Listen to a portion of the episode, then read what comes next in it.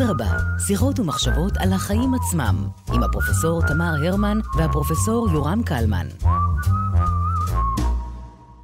היי יורם, יש לנו עוד שיחה בנושא הגדול והמרתק של בגידה, והפעם אנחנו מסתכלים על זה מכיוון שהייתי אומרת שהוא לא אינטואיטיבי היה לרוב האנשים לבוא ולהגיד למה הכנסתם את זה בכלל לתוך המקבץ הזה של הדיון ותגלה נכון, לנו מה זה. נכון, נכון, בתור פודקאסט ישראלי, הנושא של משתפי הפעולה הפלסטינים בשטחים לא נשמע אולי בהאזנה ראשונה כמשהו ששייך לתוכנית על בגידה, אבל בהחלט.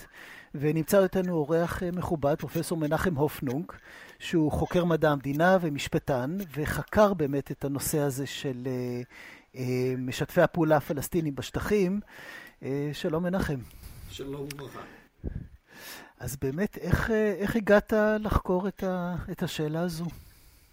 כן, אה, בתקופה שבעצם התחלתי לחקור את הנושא, שזה בערך 2012, עסקתי בנושאים אחרים. בדרך כלל אני עוסק בנושאים של אה, משפט ופוליטיקה.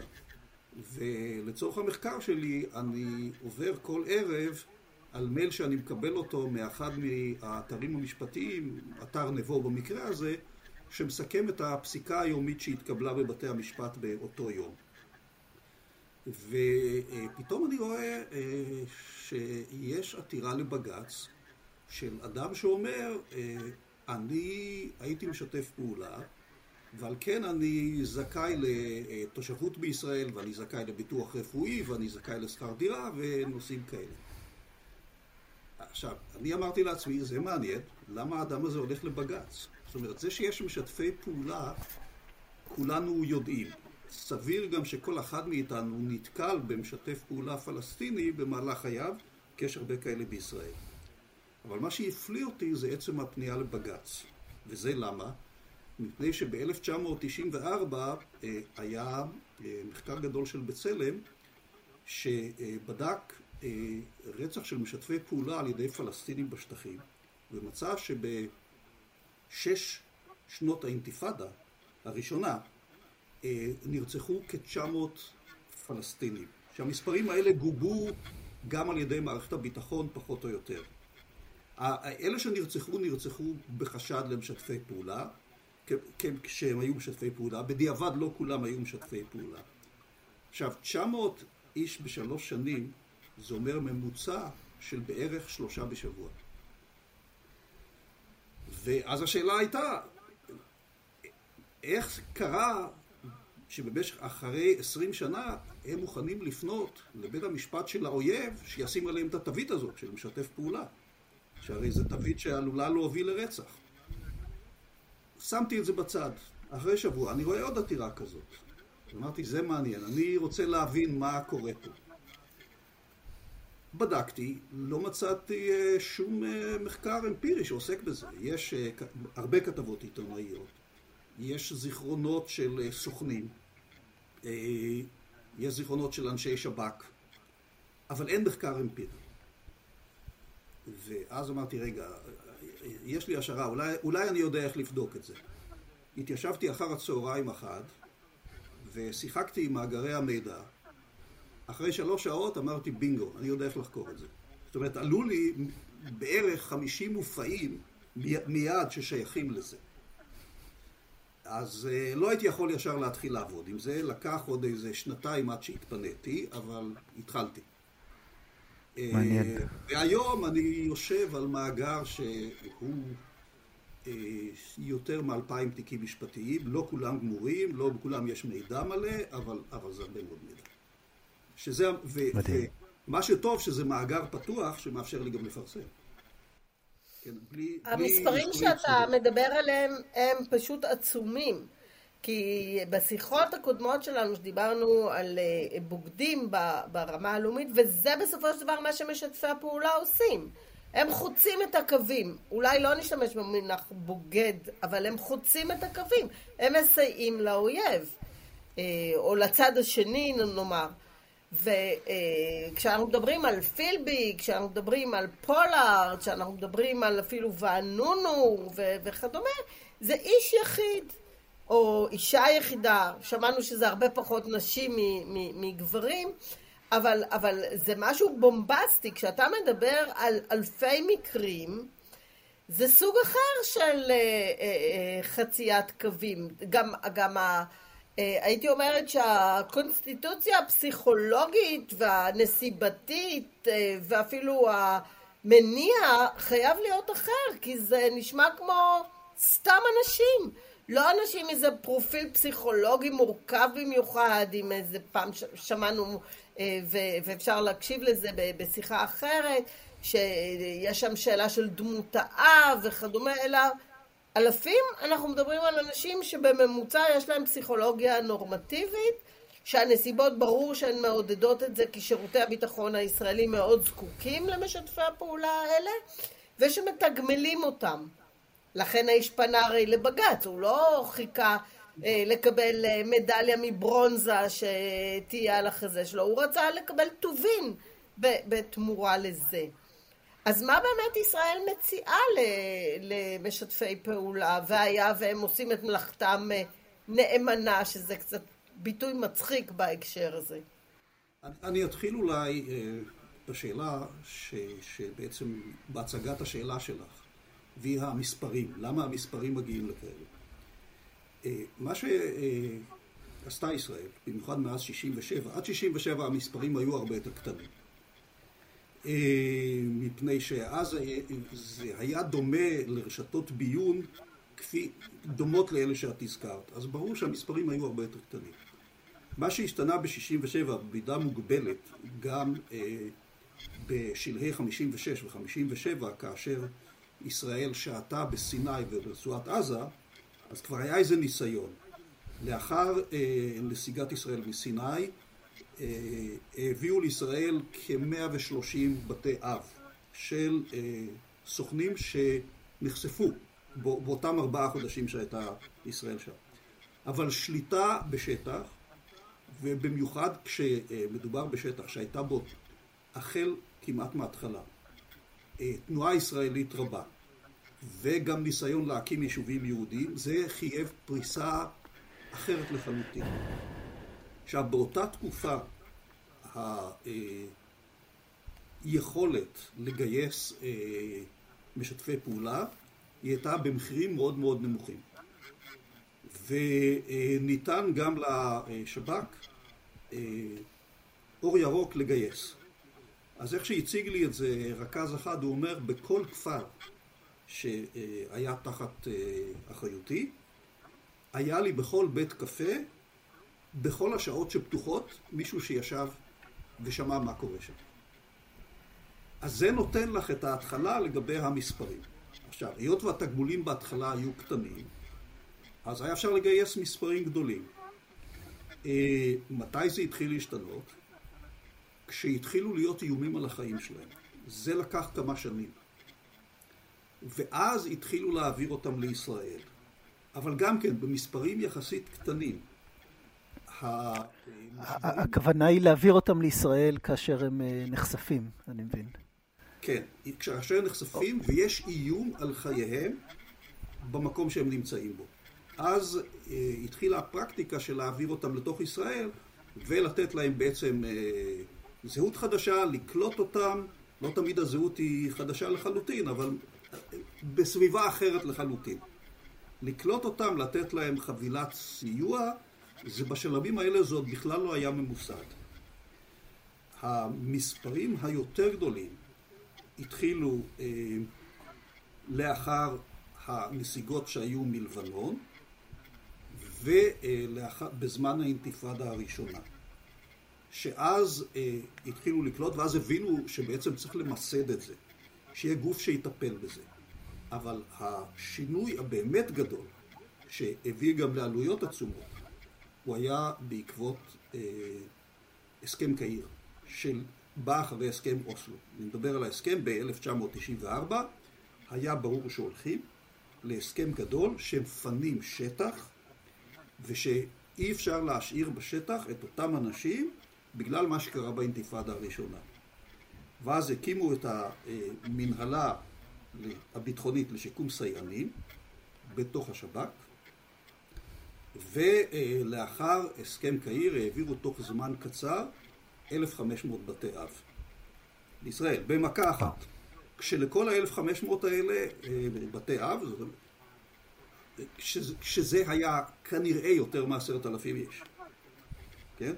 אבל אחר כך זה המשיך. כן. אה, נתנו לכולם חבילה שהיא אה, מורכבת מקליטה בישראל, דירה שהוגדרה כמשכנתה, שהלוואה עומדת, אבל היא משולמת על ידי המדינה ולמעשה משולמת לאחר שנים לחלוטין, אה, תושבות, אזרחות לכאלה שיש להם, כאלה שהתרומה שלהם הייתה יוצאת דופן, אה, סיוע אה, למשפחה להיקלט בשוק העבודה, סיוע לילדים בבתי הספר, ועוד אני הערכתי את העלות שכוללת אה, לכל בית אב כזה, כשאני מכניס גם את הוצאות המנגנון לתוך התחשיב, העלות היא הייתה באופן משמעותי מעל למיליון דולר. לכל בית אב. הרבה יותר מסל קליטה.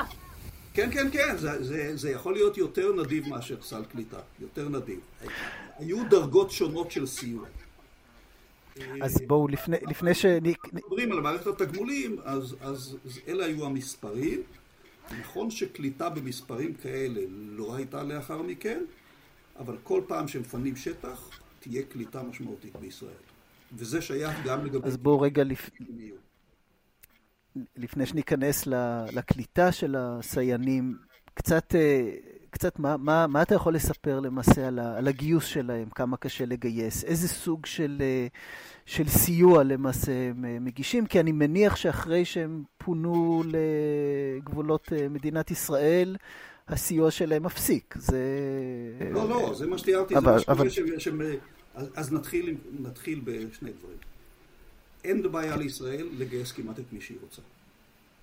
המספרים מראים את זה. זאת אומרת, יש אנשים שבאופן אישי יתנגדו, אבל החדירה כן. של ישראל היא כל כך גדולה שהיא יכולה לגייס כמעט את מי שהיא רוצה.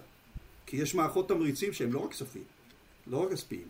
זה אה, מתן היתר העבודה בישראל, זה במקרה שיש משפטים, אי העמדה לדין או המתקת עונש, זה אה, אפשרויות לטיפול רפואי בישראל, ליציאה מישראל. זאת אומרת, יש שורה שלמה של אה, דברים שאפשר לתת. כן יש. גם איומים? זאת אומרת, דיברת על הטבות, יש גם... אה, אני משער... כן, כן. אני לא רוצה להיכנס להיבטים המבצעיים לעומק. אה, אבל אני אומר את מה שאני רואה בתוך החומר הגלוי. לא מה שמספרים לי בארבע עיניים. כן? אז, אה, אז הדברים האלה נעשה בכולם שימוש. ולכן אפשר כמעט תמיד לגייס, אם לא א', אז את ב'. אה, והיות ובהתחלה לפחות זה היה בזול, גם היום לפעמים אפשר לעשות את זה בזול, אה, אז מגייסים הרבה. בשלב הראשון לא הייתה מחשבה שיצטרכו לקלוט מספרים כאלה בישראל, ולכן אני טוען שהשימוש הוא היה הרבה שנים בזבזני. אני אציג את זה בצורה אחרת. היו לי אה, שיחות גם עם שרים שישבו בשנים הרלוונטיות, ואמרתי להם, אם הייתם יודעים שאתם תגייסו מספרים כאלה, ושבסוף תצטרכו לקלוט רבים מהם בישראל, ושמתוך אלה שתגייסו, אחוזים ניכרים יהיו מקרים סוציאליים, ואחר כך בעלי רקע פלילי, האם הייתם מגייסים כמות כזו של סוכנים? ואז התשובה שקיבלתי, השאלה כפי שאתה שואל אותה, מעולם לא עלתה בדיוני המשפחה. מה שעלה תמיד זה היה הצורך הביטחוני, לא השלכות הרוחב. דיוני כן, הממשלה, אתה מתכוון, כן? כן, כן, בדיוני הממשלה. דיוני הממשלה. אישרה את זה תמיד, כן? אישרה את הדברים, ואז uh, השאלות האלה לא, uh, לא, לא עלו מעולם. שזה, שזה מאוד מעניין, כי למהלך הזה של הגיוס של מספרים כאלה, יש השלכות הן על החברה הפלסטינית כמובן, במובנים רבים זה פורר אותה מבפנים ואפשר לישראל אה, להתנהל אה, יחסית בנוחות גם בתקופת האינתיפאדה השנייה וגם לאחר מכן. החדירות של החברה הפלסטינית בהרבה מובנים חוררה אותה, היא יצרה שם באמת חוסר אמון בין אנשים מפני שאינך יודע מי יהיה המשת"פ שאתה אה, נתקלת בו באקראי או פחות באקראי וכדומה. והיא השפיעה גם על החברה הישראלית. כשאתה מביא 1500 אה, בתי אב ואתה מושיב אותם אה, במקומות כמו לוד למשל או במקומות אחרים אתה מפר גם את האקוויליבריום הפנימי של החברה הישראלית ערבית ומשפיע מאוד על המתיחויות אה, בתוכה בין משת"פים לבין מקומיים וכדומה. זאת אומרת, יש פה, יש פה השלכות חברתיות אה, לא רק כלכליות ולא רק משפטיות אה, מרחיקות לכת. כן. בלא דרך אגב היה שיקום שלא עלה יפה. זאת אומרת, זה נכון. המקום, המקום היחיד שאני יודע עליו אה, שהיה ניסיון אה, לשקם את הסיינים בשכונה אחת ממש. אה, משרד הביטחון שם קנה כמה בניינים וניסה לשקם את ה... חלק מאלה שהובאו ב-94 וזה לא צלח. א', היו סכסוכים בינם לבין עצמם עקב, עקב יריבויות שונות עוד בתוך השטחים ב', הייתה שם התנגדות של האוכלוסייה המקומית. אה, דובר בשכונת הרכבת, שהיא ממילא שכונה קשה. התוצאה היא שהבניינים האלה ננטשו. אה, כשאני הייתי שם, אז אה, כמעט לא... מי שהיה שם מדר זה היה כמה משפחות שאיכשהו נשארו, ועוד כמה משפחות שהשתלטו עליהם בני המקום, אבל כללית היו בניינים נטושים. ואז עברו לשיטה של יישוב בכל הארץ ולא בצורה מרוכזת, אלא פרטני. תמיד משפחה, שתיים. היו גם התנגדויות אחר כך אה, בתוך אה, הכפרים הערבים במשולש, היה ניסיון.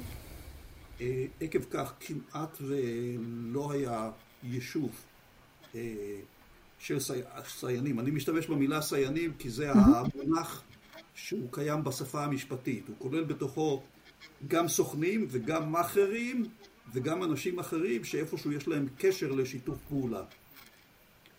אה, אז אה, אה, בדרך כלל נעשה פיזור ובשנים, בשנות האלפיים בדרך כלל זה נעשה או בערים מעורבות, ששם יותר קל לשקם, או דווקא ביישובים יהודיים שהאוכלוסייה בהם היא מאוד מאוד חלשה וזה עוד uh, מחריף את הבעיות הסוציאליות.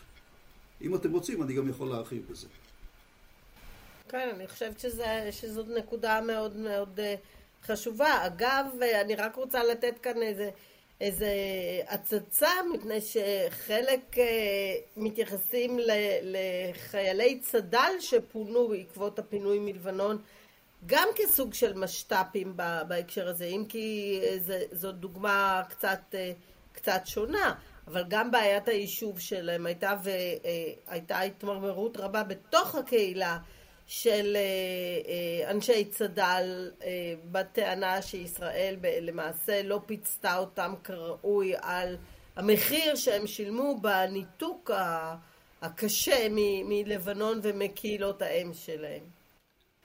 אה, אם, אם הגענו לצד"ל, אז אני אגיד על זה כמה דברים. אה, אני חקרתי גם את אה, צד"ל, כי מבחינתי מדובר באנשים ששיתפו פעולה עם כוחות הביטחון של ישראל, וכשהם נחשפו הם הגיעו לישראל.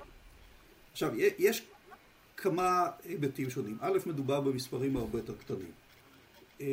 בעקבות הנסיגה של צה"ל הגיעו למעלה משבעת אלפים איש, יותר ממחציתם עזבו.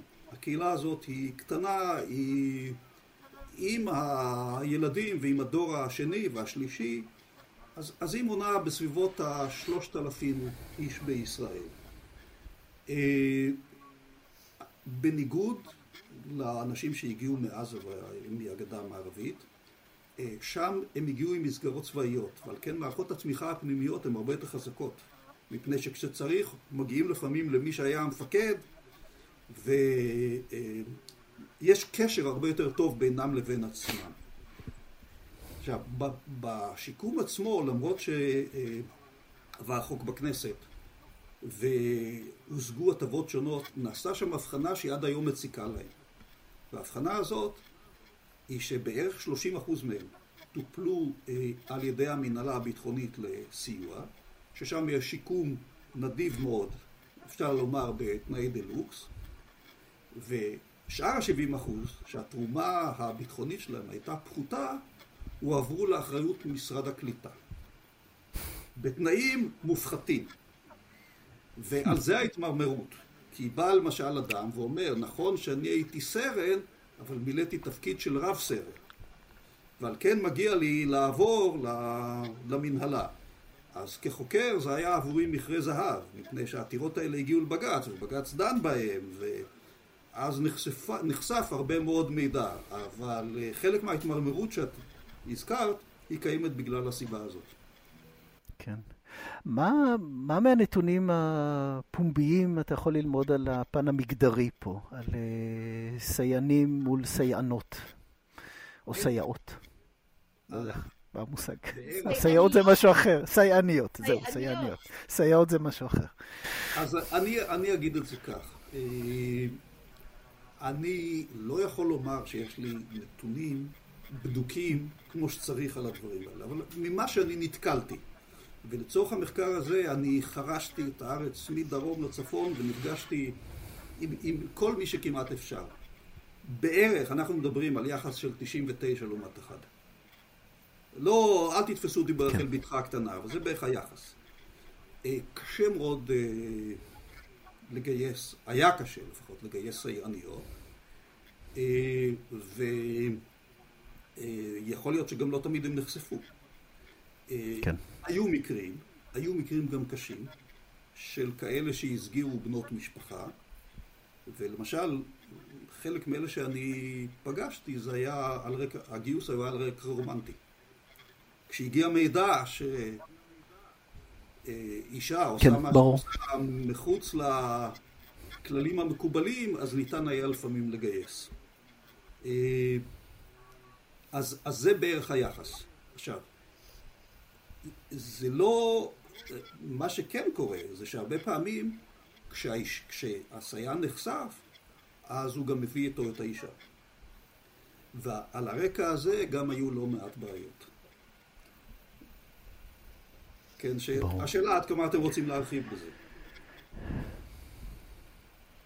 מה היחס בין אה, סייענים מעזה לסייענים בגדה המערבית לאורך השנים? כי יש הבדל לפני השתלטות חמאס, אחרי השתלטות חמאס, אבל uh, יש, יש הבדל בין שתי הקהילות האלה, כי למשל כשעושים uh, נתוני דעת קהל, שעושה אמיתי חליל שקקי, יש הבדלים ניכרים מאוד בין uh, העזתים לבין אנשי ההר.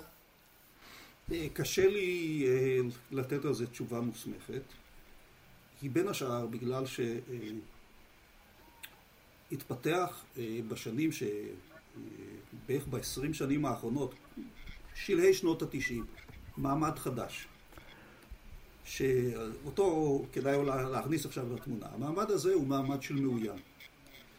אה, כש, כשנודע בשטחים שמשתפי פעולה מקבלים את מה שהם מקבלים בישראל, את כל חבילות הקליטה, הסטטוס הפך להיות מאוד מאוד מבוקש. ואז התחילו להגיע אנשים, פתאום, שמופיעים בישראל ואומרים, אני נתון לאיום בגלל ששיתפתי פעולה עם ישראל. בא אומר השב"כ, אני לא מכיר אותו, אני לא יודע מי זה בכלל. או שאני כן יודע, אבל באמת ניסינו לגייס אותו, הוא לא הביא שום דבר, אבל כן לא מוצדק לתת לו את הסטטוס. מצד שני, האדם הזה היה מאוים. עכשיו, גם לפעמים זה הגיע לדברים ביזאריים. בא אדם ואומר, אני מאוים כי הפיצו עליי, ועותר לבג"ץ, כי הפיצו עליי קרוז שאני משתף פעולה, ויש עליי איומים ברצח. עונה השב"כ בבית המשפט, נכון שהיה קרוז, אבל אתה כתבת אותו. אז אה, בסדר, אז הוא כתב אותו, אבל הוא עכשיו באמת הופך להיות מאוים. כי אפילו אם הוא פרסם את זה על עצמו, אז הוא בסכנת רצח, אז מה עושים עם אדם כזה? ואז אה, המציאו את הסטטוס של מאוים, שהוא לא מקבל את כל ההטבות, אלא רק מקבל סטטוס של היתר שהייה בישראל, היתר לשלושה חודשים, שיכול להתחדש כל שלושה חודשים. יש אנשים שהם בסטטוס הזה כבר 15-20 שנה, והסטטוס כל פעם הוא מתחדש. אה, שזה יוצר בעיות, כי למשל לאדם כזה, אם יש לו ילדים, אז אה, הסטטוס לא ניתן להם. כשהם גדלים, אז אה, הם לא יכולים לעבוד בישראל. גם לא, לא תמיד המאוים יכול לעבוד, ואז הם יכולים רק לפנות לעבודות שחורות או לפשע.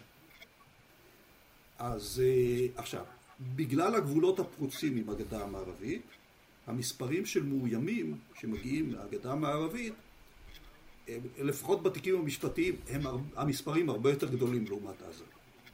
מגיעים מעזה גם מאוימים, אבל במספרים אחרים לגמרי. כן, זה למעלה ממה שאני רואה, זה למעלה מ-90% מהגדה המערבית. אלה שמגיעים לפחות ל, ל, ל, ל, לכך שמוגשת עתירה כלשהי. האם אתה יכול להצביע על שינויים ביחס של החברה הפלסטינית לסייענים סלאש אה, משתפי פעולה סלאש אה, בוגדים לאורך השנים? כן. המספרים האלה מחייבים איזו התייחסות אה, חברתית. כן, התשובה היא שהיחס היום הוא הרבה יותר סלחני. בין השאר בגלל העובדה שאנחנו מדברים על, על מספרים גדולים של משהו שנמשך כבר בסביבות השלושים שנים. זאת אומרת, מאז, מאז הקליטה של אוסלו, ואני מזכיר, גם באינתיפאדה הראשונה היו מספרים שחייבו כבר להקים איזה גוף שקדם למנהלה הביטחונית לסיוע. אה, אז, אז אנחנו מדברים על, על יותר משלושים שנה שבהם מגיעים מספרים משמעותיים. אה, ובזה יש דור שני וגם דור שלישי. אה, ילדים שהגיעו ב-94 הם היום אבות, במקרים מסוימים, ילדים שהגיעו בסוף בית הספר היסודי או תחילת תיכון כבר יכולים להיות סבים היום. אז במשך הזמן התחיל ויכוח פנימי בחברה הערבית. והיו כאלה שאמרו, ההורים הם פושעים, והם משתפי פעולה והם בוגדים. אבל מה הילדים אשמים? באופן שיראה אולי קצת אה, משונה לאוזניים יהודיות, מי שהוביל דווקא את הקו הזה זה היה התנועה האסלאמית. מפני שגם בקוראן מוזכר מקרה שמוחמד מחל למשתף פעולה. ואז הקו שעובר, אם, אם הם מוכנים להתוודות על פשעיהם ולחזור מדרכם הרעה, אז אפשר לסלוח. אה, במשך השנים גם היו נישואים אה, מעורבים. וגם אה, משתפי פעולה שהצליחו התחילו להביא את הקרובי משפחה. זאת אומרת, זה הפך לתופעה שהיא הרבה יותר נפוצה. אז אני לא אגיד שהחברה הערבית מתייחסת בסלחנות לעצם שיתוף הפעולה, אבל היא הרבה יותר סלחנית כלפי משתפי הפעולה, ובמיוחד לגבי צאצאיהם. אמ, אני חושב שאנחנו מתקרבים לסיום השיחה. אה, קודם כל תודה רבה פרופסור אפנונג על ההצצה לעולם, אה, לעולם אפל, עגום, אה, מדכא, ש, שמלווה את ה...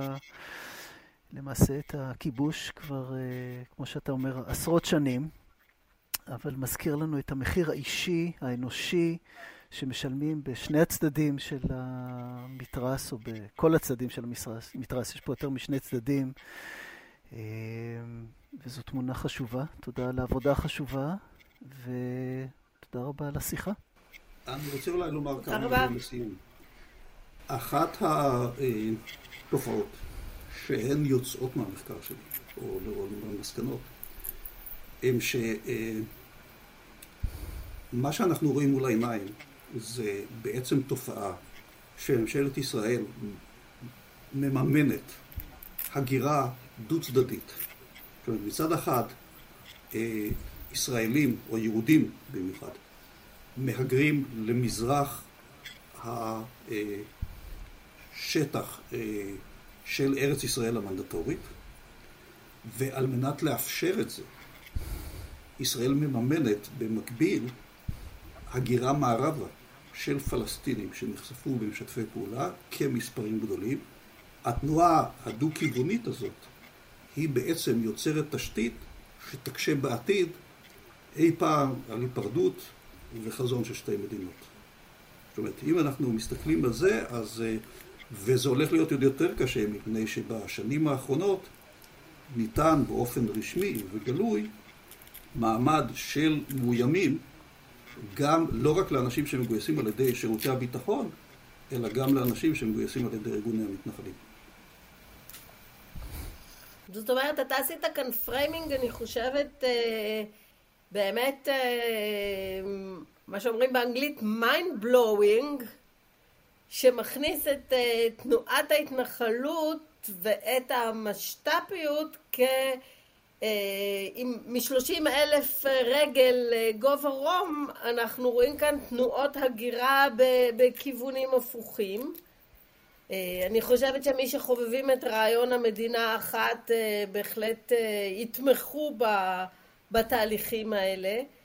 מה זה יעשה באמת לסיכויי הפתרון בעתיד? אני חושבת שזאת השאלה, איזה פתרון אה, אה, באמת אה, יגיע, אם הוא יגיע. זאת אומרת, אם הולכים על one man one state, אז זה לא משנה איפה אנשים גרים, זה בסך הכל אמור להתערבב. אה, כרגע, לפחות אה, בצד הישראלי-יהודי, יש אה, מתחת לתמיכה, או אפילו סיכויים מאוד מאוד קטנים שזה יהפוך להיות פתרון מועדף. בקרב הפלסטינים יש לזה סוג מסוים של תמיכה שכמו ששמעתי לאחרונה גם היא לא נמצאת בתהליך אה, עלייה מסיבה מאוד מאוד מסוימת וזו העלייה של התומכים בפתרון בדרך של הפעלת אלימות נגד ישראל בתקווה לגרש אותה מן השטחים ואת המתנחלים, אבל אני חושבת שהעמדה הזאת שעשית היא מאוד מאוד מקורית ומאוד מאוד מעניינת, ואני מודה לך על הפרספקטיבה הזאת שלא חשבתי עליה בכלל עד אה, לפני אה, שתי דקות בדיוק. תודה. פרופסור אופנוג, תודה רבה. תודה רבה לך.